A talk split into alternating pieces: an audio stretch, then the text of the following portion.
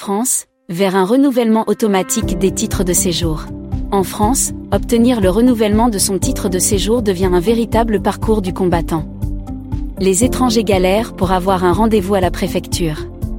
Cette situation est à l'origine d'un commerce juteux. Des rendez-vous sont vendus au prix fort sur Internet. Le créneau de rendez-vous peut atteindre les 1000 euros. Devant ces difficultés d'obtenir le renouvellement de son titre de séjour, plusieurs associations sont montées au créneau dénonçant la bureaucratie qui caractérise le fonctionnement des préfectures. Des sénateurs ont également mis l'index sur ce dysfonctionnement. Le gouvernement veut donc assouplir les procédures pour les étrangers qui ne posent aucun problème, qui n'ont aucun casier judiciaire.